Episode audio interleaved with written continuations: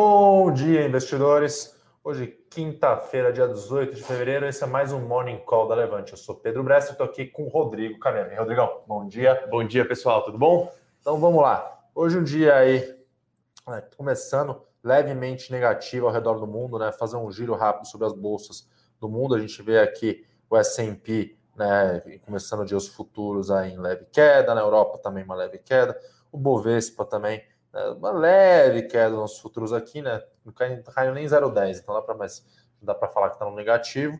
Então, um dia começando leg levemente negativo e a conversa, vamos dizer assim, né, o, o, tema do dia, né, são os juros, né, os juros e as estímulos nas economias. Então, o que a gente tem visto, né, pessoal, é que se pegar em tempos normais, né, a gente vê os bancos centrais dos mundos, né, eles são, né, a gente fez uma, uma comparação muito engraçada até no nosso, na nossa newsletter no Eu Com Isso de manhã, né?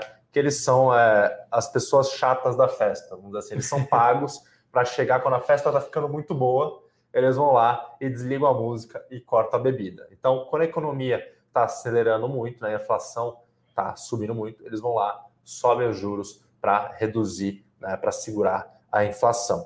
E o que a gente vê né, é que nos últimos anos, aí, né, em função da pandemia, os Estados Unidos né, injetaram já 5 trilhões de dólares na economia e está se discutindo mais um pacote de 1,9 trilhões de dólares na economia americana. Né? Foi o que o Biden fez esse primeiro dia que chegou, ele já chegou prometendo mais estímulo uhum. e na primeira semana já chegou nesse número de 1,9 trilhão, né, que é um baita estímulo. É um baita estímulo. Então a economia americana, muito estímulo, muito dinheiro, né, a economia retomando e os, o FONC, né, os membros do Federal Open Market Committee, ele já, que é o Copom americano, né, eles já indicaram que eles vão continuar manter, mantendo as compras dos títulos e os juros baixos para estimular a economia americana.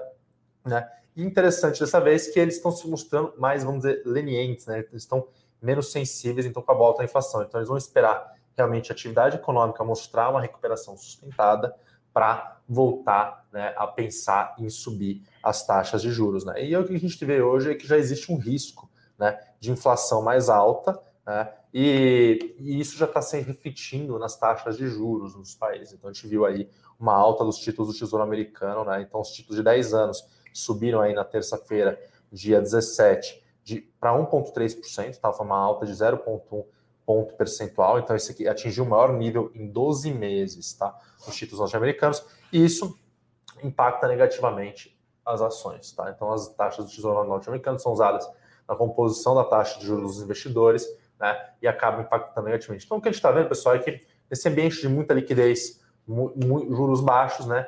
As economias estão retomando, existe né, essa volta da inflação, um tema recorrente, a gente vê, né? Até muitas pessoas falam do reflation trade, né? então do, do trade da volta da inflação, é muito ligado a você investir em commodities, que são empresas que beneficiam né, desse ciclo, vamos dizer, reflacionário, tá?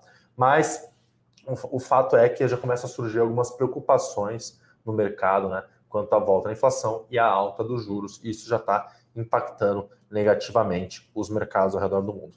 Então, para manter na mesma toada macro, a gente vai destacar aqui, né, a gente teve várias uh, vários dados que saíram da economia uh, americana. Então, só essa semana a gente teve três dados importantes, né?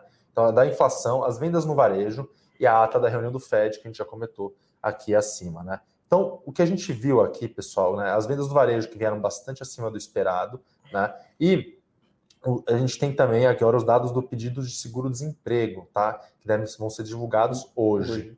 Tá? É. Então, é, esse seguro-desemprego é uma, é uma prévia de uh, de termômetro para saber como está o mercado de trabalho nos Estados Unidos. Tá? É, atualmente a gente espera aí, o mercado espera algo em torno de 773 mil pedidos, e que é uma melhora bem grande em relação ao número de janeiro, que foi 926 mil pedidos. Então, assim, o que está se esperando é uma recuperação gradual da economia americana, e o que seria uma ótima notícia se concretizar, né? Isso ah. impulsiona os mercados não só lá, como aqui também. Sim. Ah, então os dados de venda do varejo, a inflação já estão mostrando essa recuperação, né? Então vamos ver aí né, como vai ser o dado do seguro-desemprego também, para ver. Isso deve fazer preço na sessão de, de hoje, aí nessa quinta-feira, tá bom? Entrando na política, vai destacar aqui, né? Então, a gente teve a, a prisão do deputado, né? O deputado federal Daniel Silva, né? Isso agravou né, um pouco a relação entre os poderes. Então, o, o Senado, né, na verdade, foi um pedido do ministro Alexandre de Moraes, né, ele fez uma liminar de forma monocrática, então ele sozinho soltou uma liminar para decretar a prisão de Daniel Silveira, tá? Mas essa decisão ela foi apoiada pelos outros, né? Foi pelos votada, eles, como é que chama? Validaram a, a decisão de e forma agora, unânime, né? De forma unânime, né? É, foi dito nas notícias também que antes de tomar essa decisão monocrática, ele deu uma combinada, ele ligou e verificou se estava fazendo sentido. Né? Mas, mas, o fato é que agora, como funciona, né? Então, o Senado decretou a prisão dele, mas a Câmara dos Deputados ela tem que né, aprovar essa, essa decisão. Em caso normal, né, isso é uma situação normal, os deputados eles acabam absolvendo os seus pares, tá? Mas como o Senado aprovou de maneira unânime a prisão, tá? O que a gente espera aqui, né, é que tem uma pressão maior para a Câmara também aprovar. Então, e ainda tem uma questão. Então, a gente viu no começo desse ano, né, uma melhora da relação entre os poderes entre Câmara, Senado, Executivo, né? O, o Daniel Lira é um deputado uh, bolsonarista, então você tem o Executivo né, ali nos bastidores, né, uhum. fazendo, trabalhando para tentar fazer uma articulação para ter uma saída, vamos dizer, mais, mais amigável, né? Mas assim, sem a gente entrar no, no, no, meio jurídico, né? Então, se a decisão é justa, não é, é não, o que, que é, né? O, que há de consenso aqui, gente, é, sem mais uma vez, a gente não, não vou avaliar aqui o mérito da questão, se foi inconstitucional, não foi. Mérito jurídico a gente não quer entrar aqui, mas assim, o que está se vendo é que a Câmara está vendo que é uma atitude do Daniel Silveira que merece uma punição, mas a prisão, pelo visto, vai abrir um precedente meio perigoso. Então, espera-se que tenha alguma medida mais branda, mas que ele seja punido. Isso. É então, isso que é a expectativa do mercado é. ali, uma solução meio termo para não deteriorar ainda mais a relação com o STF, mas também não, não livrar o cara. Então... É, então vai ser uma, vamos dizer assim, vai ser uma, uma, uma decisão no meio do caminho ali que vai agradar a, a gregos todos, troianos, né? e a gente espera que isso daí se resolva já na sessão de hoje, tá? Então a gente espera que já e não tenha grandes impactos sobre o mercado. Vamos, vamos entrar para as ações aqui, Rodrigo? Vamos lá, então, né? Vamos falar primeiro de Localiza e Unidas, né? A fusão teve mais uma notícia aqui, notícia rápida essa, né? Eles submeteram ao CAD. A partir de agora, a fusão tem 240 dias a partir de, de ontem, né? Bom, uh, tem 240 dias para. A partir de ontem, né? Para aprovar a gente espera uma aprovação, sim, o mercado em geral espera uma aprovação, porém a gente espera que tenha alguns remédios que a gente fala, né? Uhum. Que é basicamente a venda de ativo para não concentrar o, a participação de mercado em algumas regiões, principalmente no segmento de hack, né? Que é o aluguel, o aluguel de carro, pessoa física, pessoa física, né? Que todo Isso. mundo conhece. E, então a gente espera que tenha algumas vendas de ativo, resta saber qual é o impacto disso, né? Isso a gente só só quando o CAD soltar que a gente vai conseguir calcular ali realmente o impacto disso na combinação dos negócios. Então não tem muita novidade, pessoal. Só é, vai... é só, a gente só ganhou prazo. Só ganhamos, agora a gente tem um prazo, que é sempre bom, a gente consegue ter uma perspectiva Sim. melhor, mas não tem nada, nenhum fato novo aí no mercado. E a, e a, próxima notícia é da troca de ativos entre a Cogna e a Eleva, né? É, então, a Cogna entrou no. A Cogna e a Eleva estão discutindo antes da Cogna, até a Somos, que foi comprada pela Croton, já discutia com a Eleva essa troca de ativos lá atrás. Uhum. É, é, é, um negócio meio antigo, mas basicamente é o seguinte: a Cogna, que tem a subsidiária vasta de sistema de ensino, é, fez IPO nos Estados Unidos ano passado. Na Nasdaq, né? É, na Nasdaq, a, a Vasta quer comprar os, quer pegar os sistemas de ensino da Eleva, que tem 200 mil alunos e 300 escolas enquanto eleva que as escolas da Cogna, que são 52 escolas, se não me engano, uhum. e marcas fortes, são escolas boas, né? É, a, a Cogna, para a Cogna interessa, né? Para a Cogna vasta, interessa porque o sistema de ensino é o foco dela. Sistemas de serviços educacionais, em geral, viraram um foco. Então as escolas deixaram de virar um foco. E para a Eleva, a Eleva vai fazer um pretende fazer um IPO ainda esse semestre. Uhum. Então as escolas trazem no mercado um negócio mais robusto, né? Trazem um negócio maior e tal. A diferença entre os ativos, parece que os ativos das escolas, são 52 escolas, valem bem mais do que o. Tem algumas estimativas de mercado aí, mas valem significativamente mais que o sistema de ensino. Sim. E a, a diferença seria dada com ações da Eleva. Sim e que vai fazer o IPO ainda, ainda não existe ah, essas ações, então né? a IPO ficaria sócia da é. Eleva. como parte do pagamento. É, pelas... só o detalhe, né? não seria nem a Cogna, seria a Vasta especificamente. A Vasta, tá, é, subsidiária. da Cogna. E a Cogna indiretamente, né? Mas as ações ficariam com a Vasta.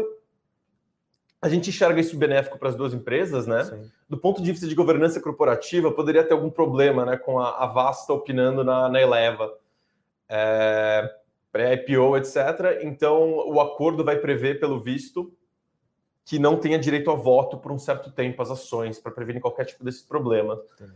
E a notícia é positiva para as duas empresas, né? Acho que é, é um bom negócio para todo mundo. É, para os acionistas da Vasta e da Cogna, a gente espera bons impactos aí, especialmente Sim. na Vasta, né? Que vai ter impacto mais direto. A Cogna, a Vasta é um pedaço da Cogna, né? Mas impactos positivos também. Show.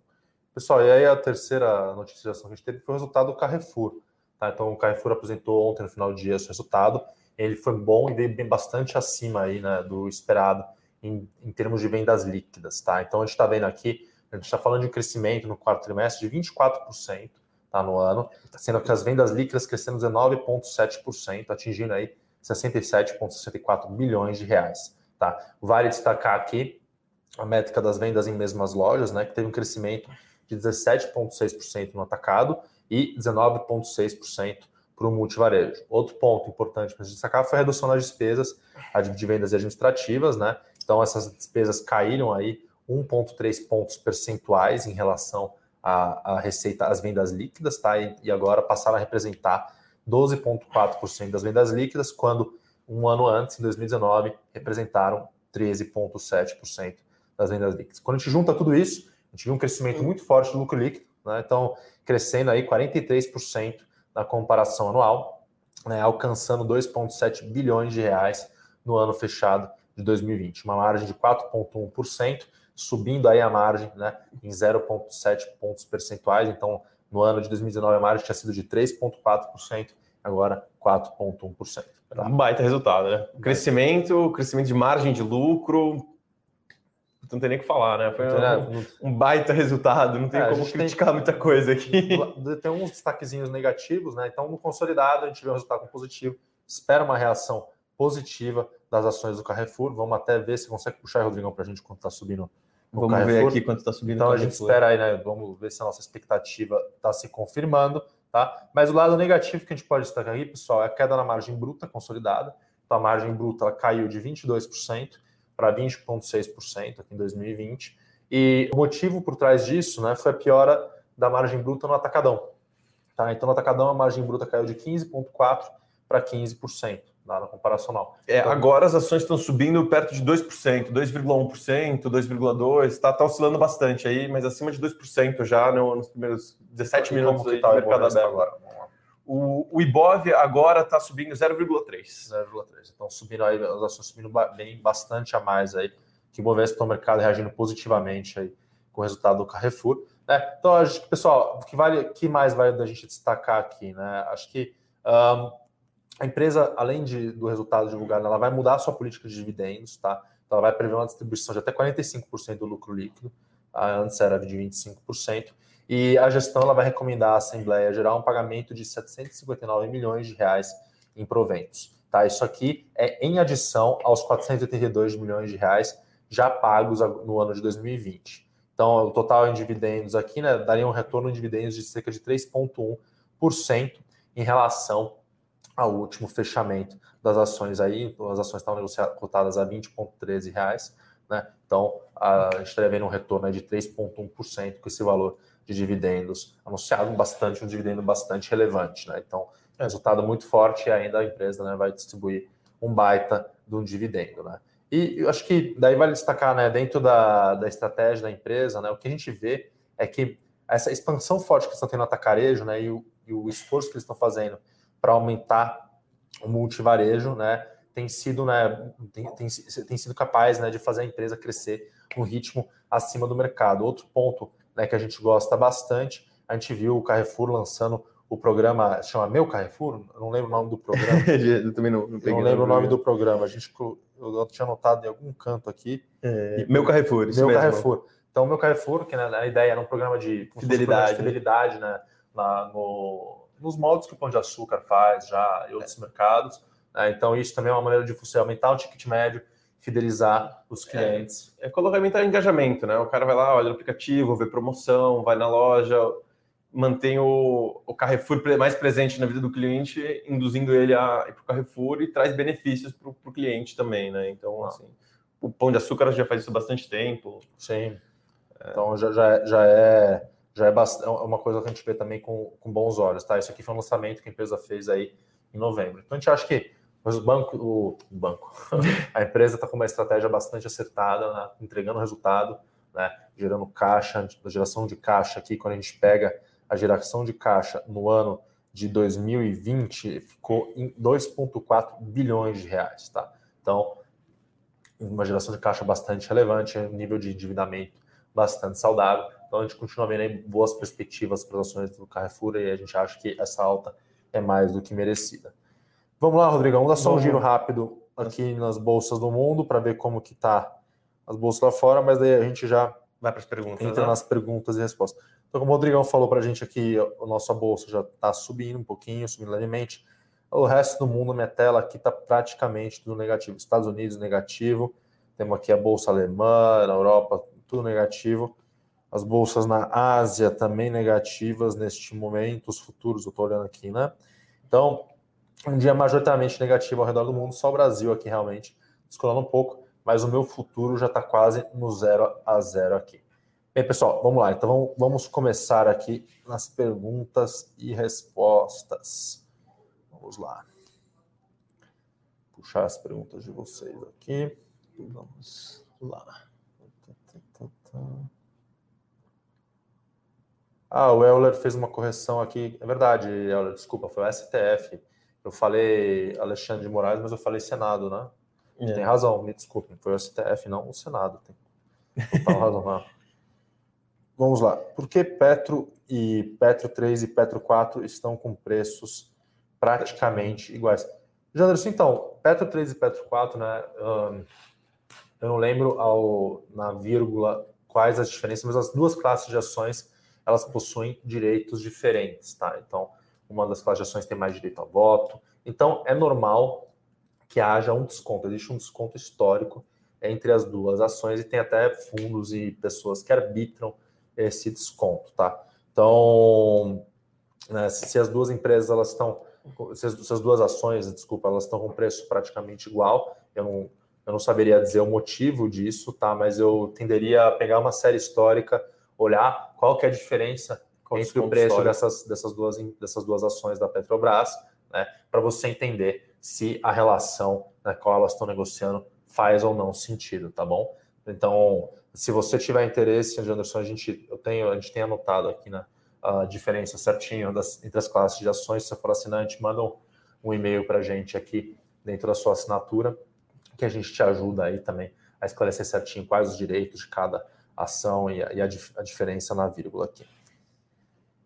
Com a IPO da CSN Mineração, comentem, por favor, a abertura dos negócios hoje. Vamos ver aqui. Qual o ticker da CCN Mineração? Semin 3. Semin 3. Vamos ver como é que está aqui. Vamos ver a CCN.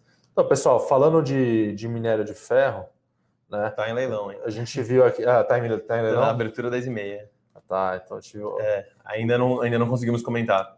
Mas dá para. O que a gente pode falar do minério de ferro aqui é que os futuros do minério de ferro lá em Dalian, na China, tá, uma alta de 7% nessa quinta-feira aqui, tá? Então, a gente está saindo do ano novo chinês, né? O feriado de uma semana que tem lá, o ano novo lunar, e o que se vê lá na China é que está tendo uma retomada, uma aceleração na demanda de aço, tá? E aí os, o minério de ferro, os futuros do minério de ferro, dando esse salto, então a gente acha, acredita que né, já deve ser um dia de alta para as ações aí da CSN Mineração, as ações da Vale nesse momento aqui você consegue puxar aí, Rodrigo? Tá fácil? Consigo, tá fácil. Espera só um segundo aqui. Então, o Rodrigo vai puxar para a gente como que tá a alta das ações da Vale. 1,38%. 1,38%. Então, as ações da Vale subindo já 1,38%.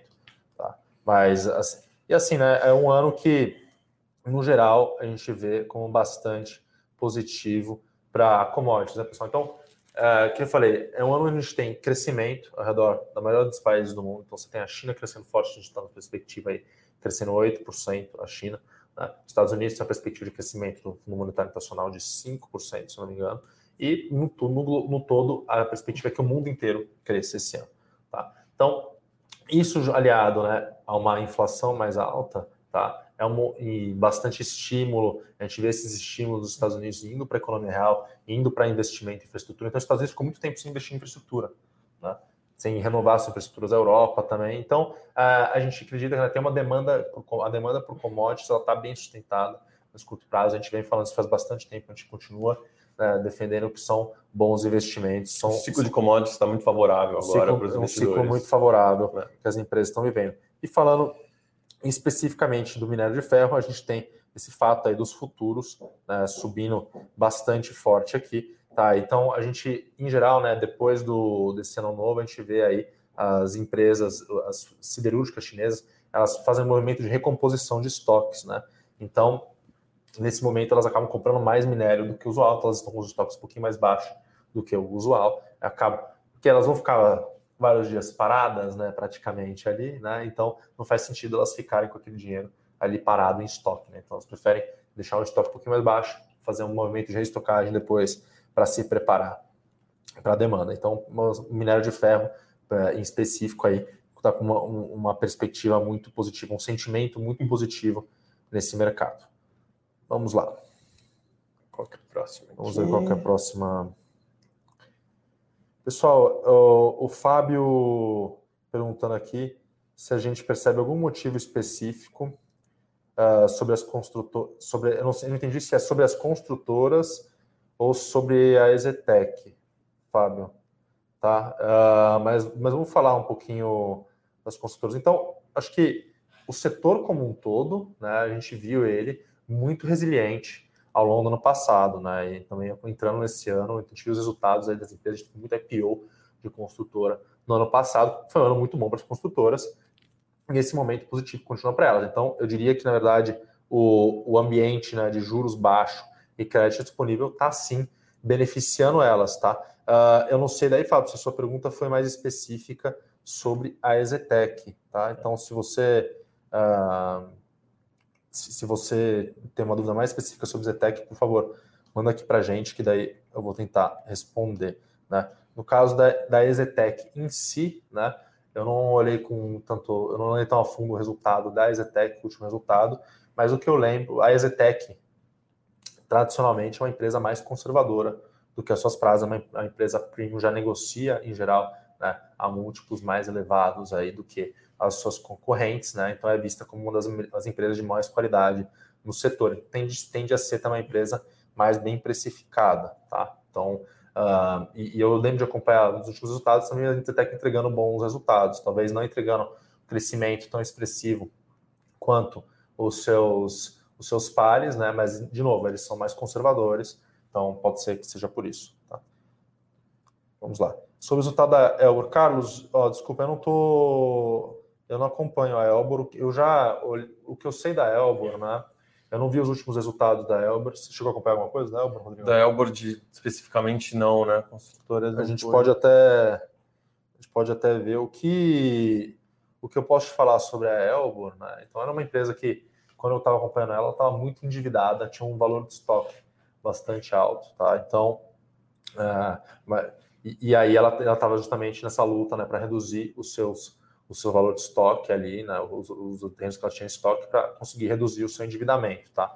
Eu não faz bastante tempo que eu não olho para as é, ações. Ela não divulgou o quarto resultado, né? O quarto, Ainda não o, saiu? É o a gente em geral dá uma olhada quando sai o resultado, a gente olha um pouco mais de perto, mas o resultado do quarto trimestre sai dia 29 de março. Então pronto, então então a gente faz tempo aqui. Ainda, ainda não temos aí o resultado da Elbor.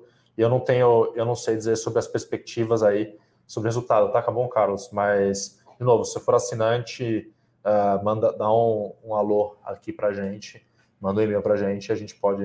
Uh, o Edu aqui é nosso especialista no setor de construção, com certeza ele tem uma opinião sobre a Elbor. Vamos lá.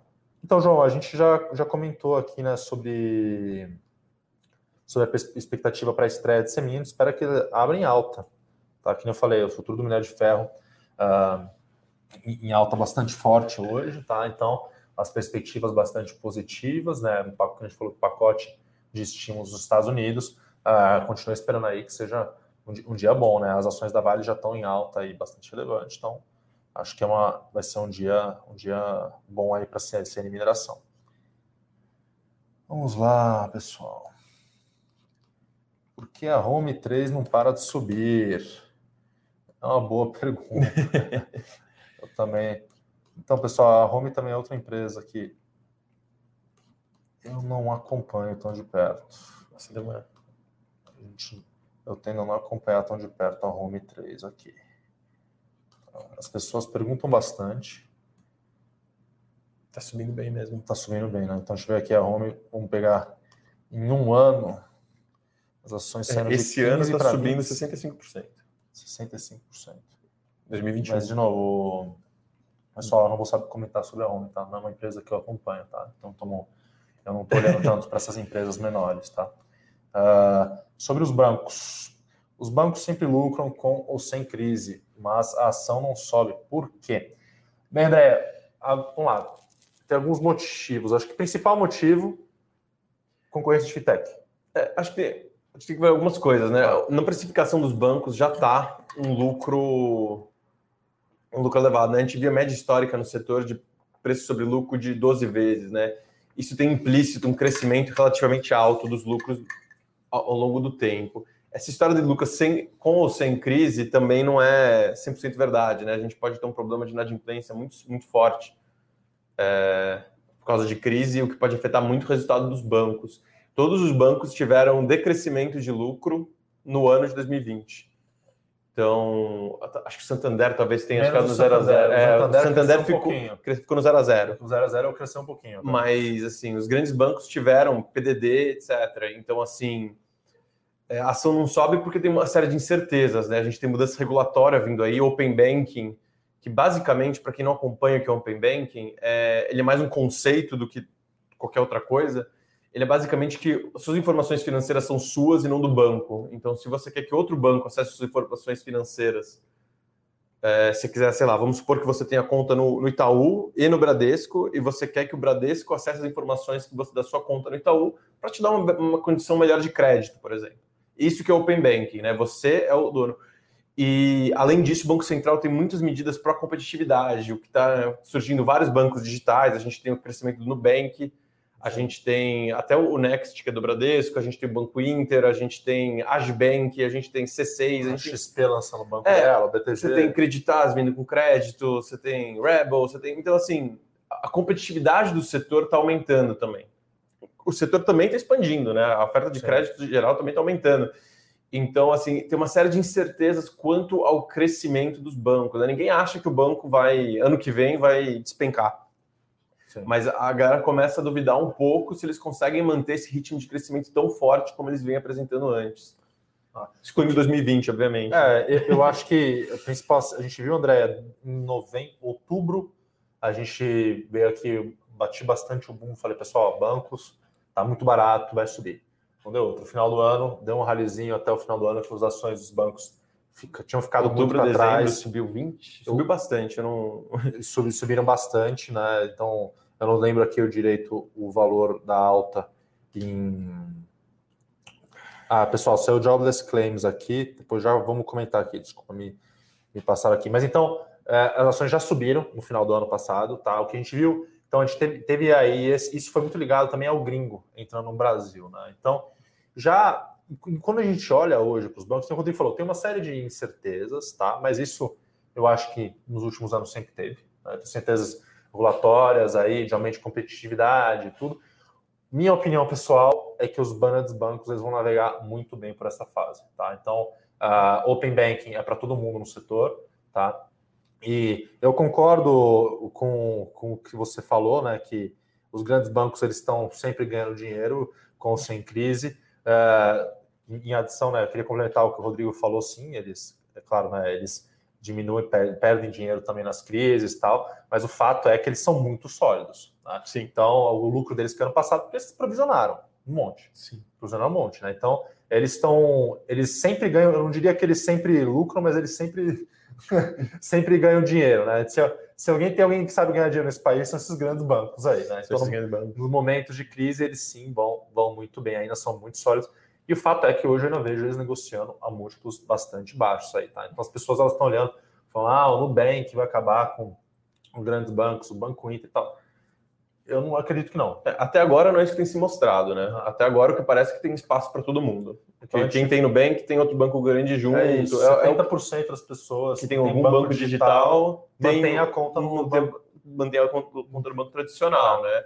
Isso vai, pode mudar com o tempo, conforme os bancos digitais vão colocando mais produto, porque o banco digital ainda tem pouco produto, né? Tem uma oferta de crédito mais restrita, ainda estão se desenvolvendo. Isso pode ir mudando com o tempo, mas esse tempo é o tempo que os grandes bancos também têm para melhorar as suas ofertas. Então, assim, tem uma série de incerteza. As, o preço das ações não anda é, tanto ou na, na, o quanto você gostaria. Não porque tem uma, o preço já está embutido uma premissa de crescimento forte. Sim. Então, tem certeza quanto crescimento, né? Eles podem continuar tendo lucros, mas a ação não vai subir se, se pode crescer 10%. Se o mercado estiver esperando 20%, a ação vai cair, entendeu? É, é um pouco nessa linha.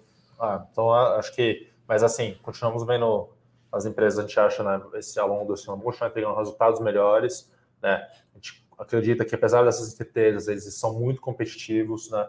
Tem mostrado muita resiliência na sua linha de receita de, de receita de serviços. É linha, é, essa era a linha, a primeira linha que todo mundo esperava que fosse cair, cair muito. Com e concorrência e a maioria dos bancos está subindo essa, essa linha, de, subiu essa receita no quarto trimestre. Então, assim, foi, então, foi curioso isso, na comparação anual, né? Super curioso, estão conseguindo reduzir. Eles descobriram na pandemia que eles conseguiam é, manter os seus, sua receita de, as suas receitas, principalmente ligadas a seguros, essas coisas, que eram muito associados à agência física, eles estão fechando a agência e estão conseguindo manter esse nível de receita. Então, assim, tem, acho que ela tem perspectivas muito boas, os múltiplos estão baratos, eu continuo comprado aí nos grandes bancos, tá? É, a gente tem recomendação aberta para Itaúsa, né, que é a holding com 90% de Itaú, e, e, Banco do Brasil também, que tem os múltiplos muito descontados na nossa visão. Legal.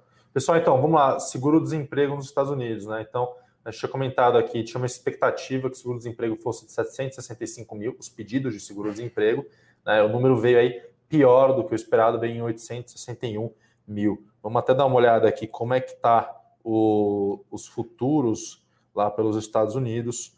Né? Bem, aqui na minha tela parece é, piorou um pouquinho.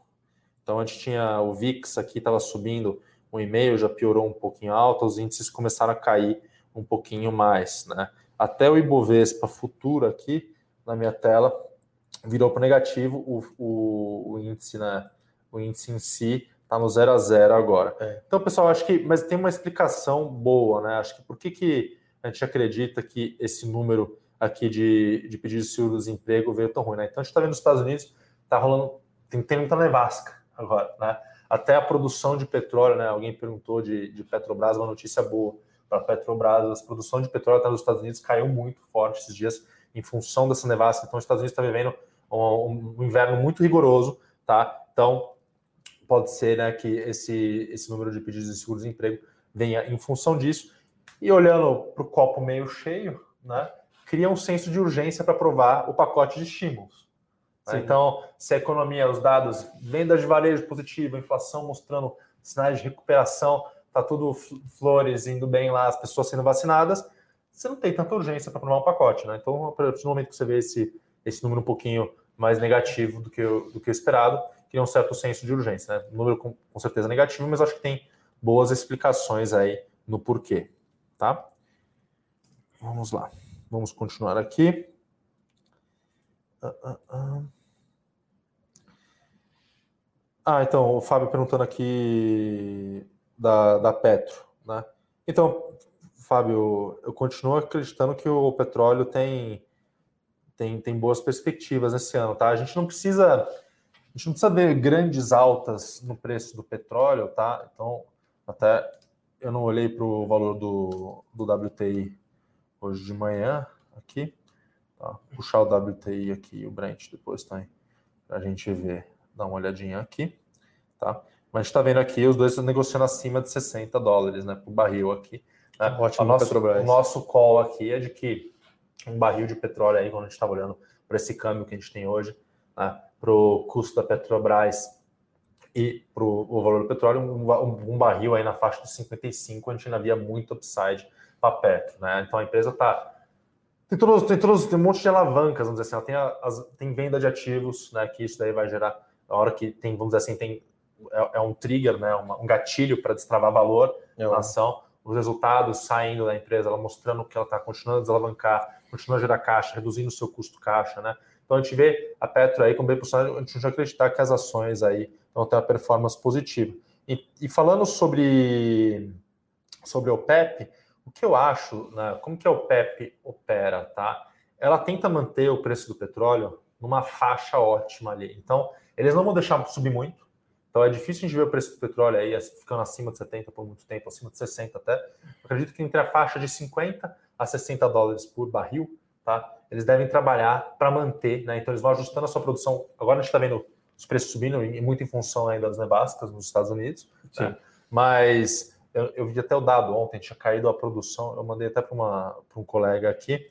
Né? Eu vou até resgatar para vocês esse dado de quanto caiu a produção de petróleo lá nos Estados Unidos. Mas o fato é, a gente está vendo essa alta acima da faixa dos 60 dólares por barril aí em função desse movimento. Mas eu acho que a OPEP ela vai continuar ajustando sua produção, né? aumentar um pouquinho a produção uh, quando o preço passar muito dos 60 e para manter o petróleo nessa faixa de 50 60 para não incentivar que entre nenhuma capacidade nova no mercado, né? Então, eu acho que a produção dos Estados Unidos caiu por 40%. Então, realmente uma, uma baita, queda, uma baita queda né, uh, aí dentro dos Estados Unidos. Então, é isso que a gente acha aí. A, a Petro né, continua com boas perspectivas. Vamos lá. A fusão, a fusão Rapvida e Gendei está próxima de acontecer? E por que a cotação cai? Alessandra, eu não vi nada, não vi nenhuma notícia relevante aí que justifique a queda das ações, tá? Eu, é. não, eu não vi nada, nenhuma mudança, acho que tudo continua. Acho que o, o, importante da gente observar aqui, eu olhei a GNDI recentemente, é, é que depois que anunciou a fusão, a, a ação tá, tá em outro patamar, né? Sim, pode até estar tá caindo um pouco, mas antes da fusão ela estava perto de uns 75, menos de 80, agora está na casa dos 90, está 94 agora. Então acho que o ponto é que, mesmo que oscile um pouco, é, o mercado já precificou a maior parte dessa fusão aí no, no dia e no dia seguinte. Uma, no dia alta foi de 26%. E então, assim, e aí a gente espera que ele fique meio nesse patamar. Pode cair um pouco, pode subir um pouco, mas assim, é, tá tradando no, no patamar já da fusão, né? Não caiu para valores pré-anúncio da fusão, que daí, ou muito próximos, é. que daí seria realmente preocupante. Ah, então eu não vejo. Acho que é uma oscilação de mercado mesmo. É, não tem nada, não tem nada relevante assim que daria para a gente destacar como uma como motivo uh, ah, para a queda da cotação, tá bom? Uh, vamos lá, pessoal. Estamos terminando o nosso tempo aqui. Tem uma pergunta aqui sobre indústria, né? Então, o setor de indústria parece que vem com um bom crescimento nos últimos tempos. O que a gente acha? É, Luiz, realmente, né? Então, a gente vê o setor de construção indo bem, isso está se refletindo né, na, na, demanda de aço, tá? A, gente vê, falando com a VEG, por exemplo, que é uma boa, uh, uma empresa aí que mede bem, né?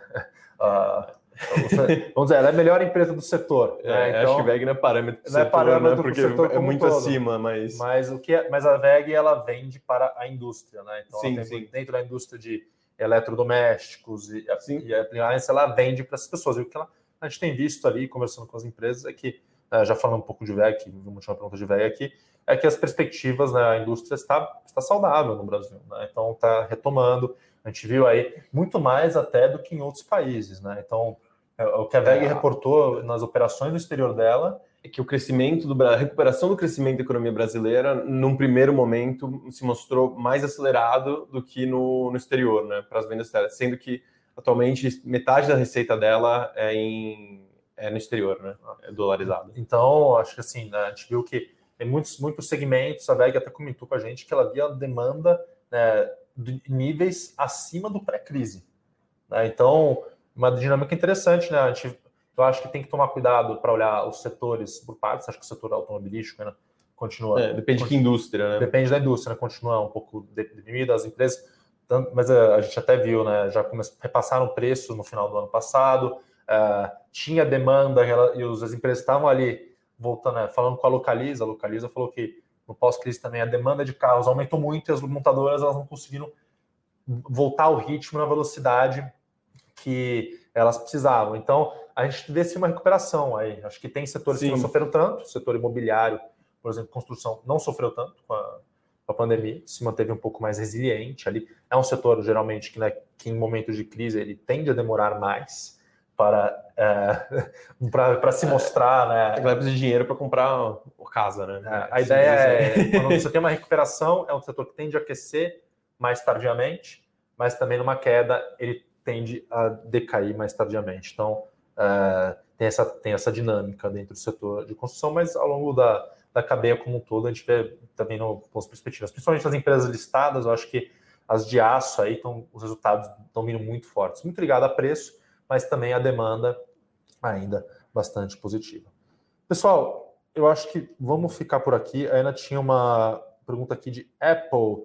Marcos, não, eu não vejo a Apple em dificuldades. É Apple, né? Que o, Marcos é, o, o, que, o que apareceu também recentemente é que o Warren Buffett, ele que tem a Berkshire Hathaway lá, ah. que é a empresa holding dele, ele diminuiu a posição dele em Apple. Isso foi anunciado recentemente. Daí colocou a posição dele em Verizon, Chevron não sei se eram essas duas últimas, uma. Bom, ele mudou, ele anunciou, pode ter algum impacto especulativo disso, né? Ele diminuiu ah. a participação dele, né? Que ele saiu, porque ele tinha 50% quase do, do capital da holding, era Apple, do investimento que ele tinha feito lá atrás e subiu não sei ah. quantos, quantas vezes. eu, eu diria que não, a Apple não está em dificuldades, tá? Não vejo nada Acho que ela entregou, ela teve um ano de 2020 muito forte, na verdade. O resultado agora também, se não me engano. Todos os últimos anos foram foi, fortes. Né? É, mas, mas ano passado, impressionantemente, né, se esperava que bens de consumo, as pessoas é. falam, é uma coisa que as pessoas vão comprar menos, mas pelo contrário, venda de iPhone, de iPad crescendo um monte, porque uma coisa meio inesperada, as pessoas compraram mais porque elas estavam em casa, queriam comprar um iPad para o filho uh, estudar, estudar, fazer a escola. Então, né, acho que foi um ano muito positivo. Eu diria pelo contrário, acho que ela está tá com uma tendência bastante positiva. Eu gente, eu, Apple 34 é BDR também. Eu não olhei é BDR, câmbio hoje, pode ter algum efeito de câmbio aí. Tem que tomar cuidado com, com BDR, porque se tiver lá, um efeito negativo da empresa, um efeito negativo do câmbio, você vai ver uma oscilação que não é ah, só da ação. Vamos até ver. É, mas não tem não sei se nada... Não sei se foi isso, né? Mas eu tô Sim, sim, sim. Porque que uma... quando você vai olhar a performance da ação de BDR, você tem que ficar de olho no câmbio também, né? Porque uma oscilação grande no câmbio vai te afetar. Então, gente, vamos lá. As bolsas lá fora continuam negativas, tá? O Ibovespa aqui, o futuro caindo 0,24. Agora o nosso índice também aqui no, no real time caindo 0,10. Então, o Ibov caindo um pouquinho, né? Acho que reflexo aí dos dados dos Estados Unidos. Tá? As, as ações do Carrefour, consegue puxar, Rodrigo, quando está subindo? Consigo puxar as ações, do, as ações do Carrefour, estão subindo agora 1,4. É, subindo um pouquinho menos, mas continuam alta aí. Contra menos 0,1 do Ibov. É, tá, tá bom, tá, tá então, assim, razoável. Né, continua um dia levemente negativo, nenhuma grande mudança. A Petro, que a gente estava falando aqui, subindo forte, subindo 2%. As ações da CSN ligada aí à mineração, né, subindo 4% e 14%. Agora a gente pode ver a CSN Mineração como é que está a CSN mineração aí? Semin 3. Vamos ver aí. Tá abrindo uma leve alta aqui, tá? Leve alta. É, abriu a 8,90, já está 9,25. Então, a CSN mineração abrindo em alta aí, como a gente esperava. É, ele não mostra porcentagem porque não tem ah. dia anterior. E as ações da Vale também aí, né, subindo 8,2%. Então, um dia positivo para commodities, Suzano também subindo. É a Petra está subindo mais aí, principalmente, né? Esse efeito do petróleo lá fora, puxado pelas nevascas. Pessoal, a gente vai ficando por aqui. Lembrando que hoje à noite a gente tem o nosso fechamento de mercado, como todos os dias. Amanhã estamos de volta. Rodrigo, muito obrigado. Um grande abraço e até a próxima. Um grande abraço, pessoal. Até a próxima.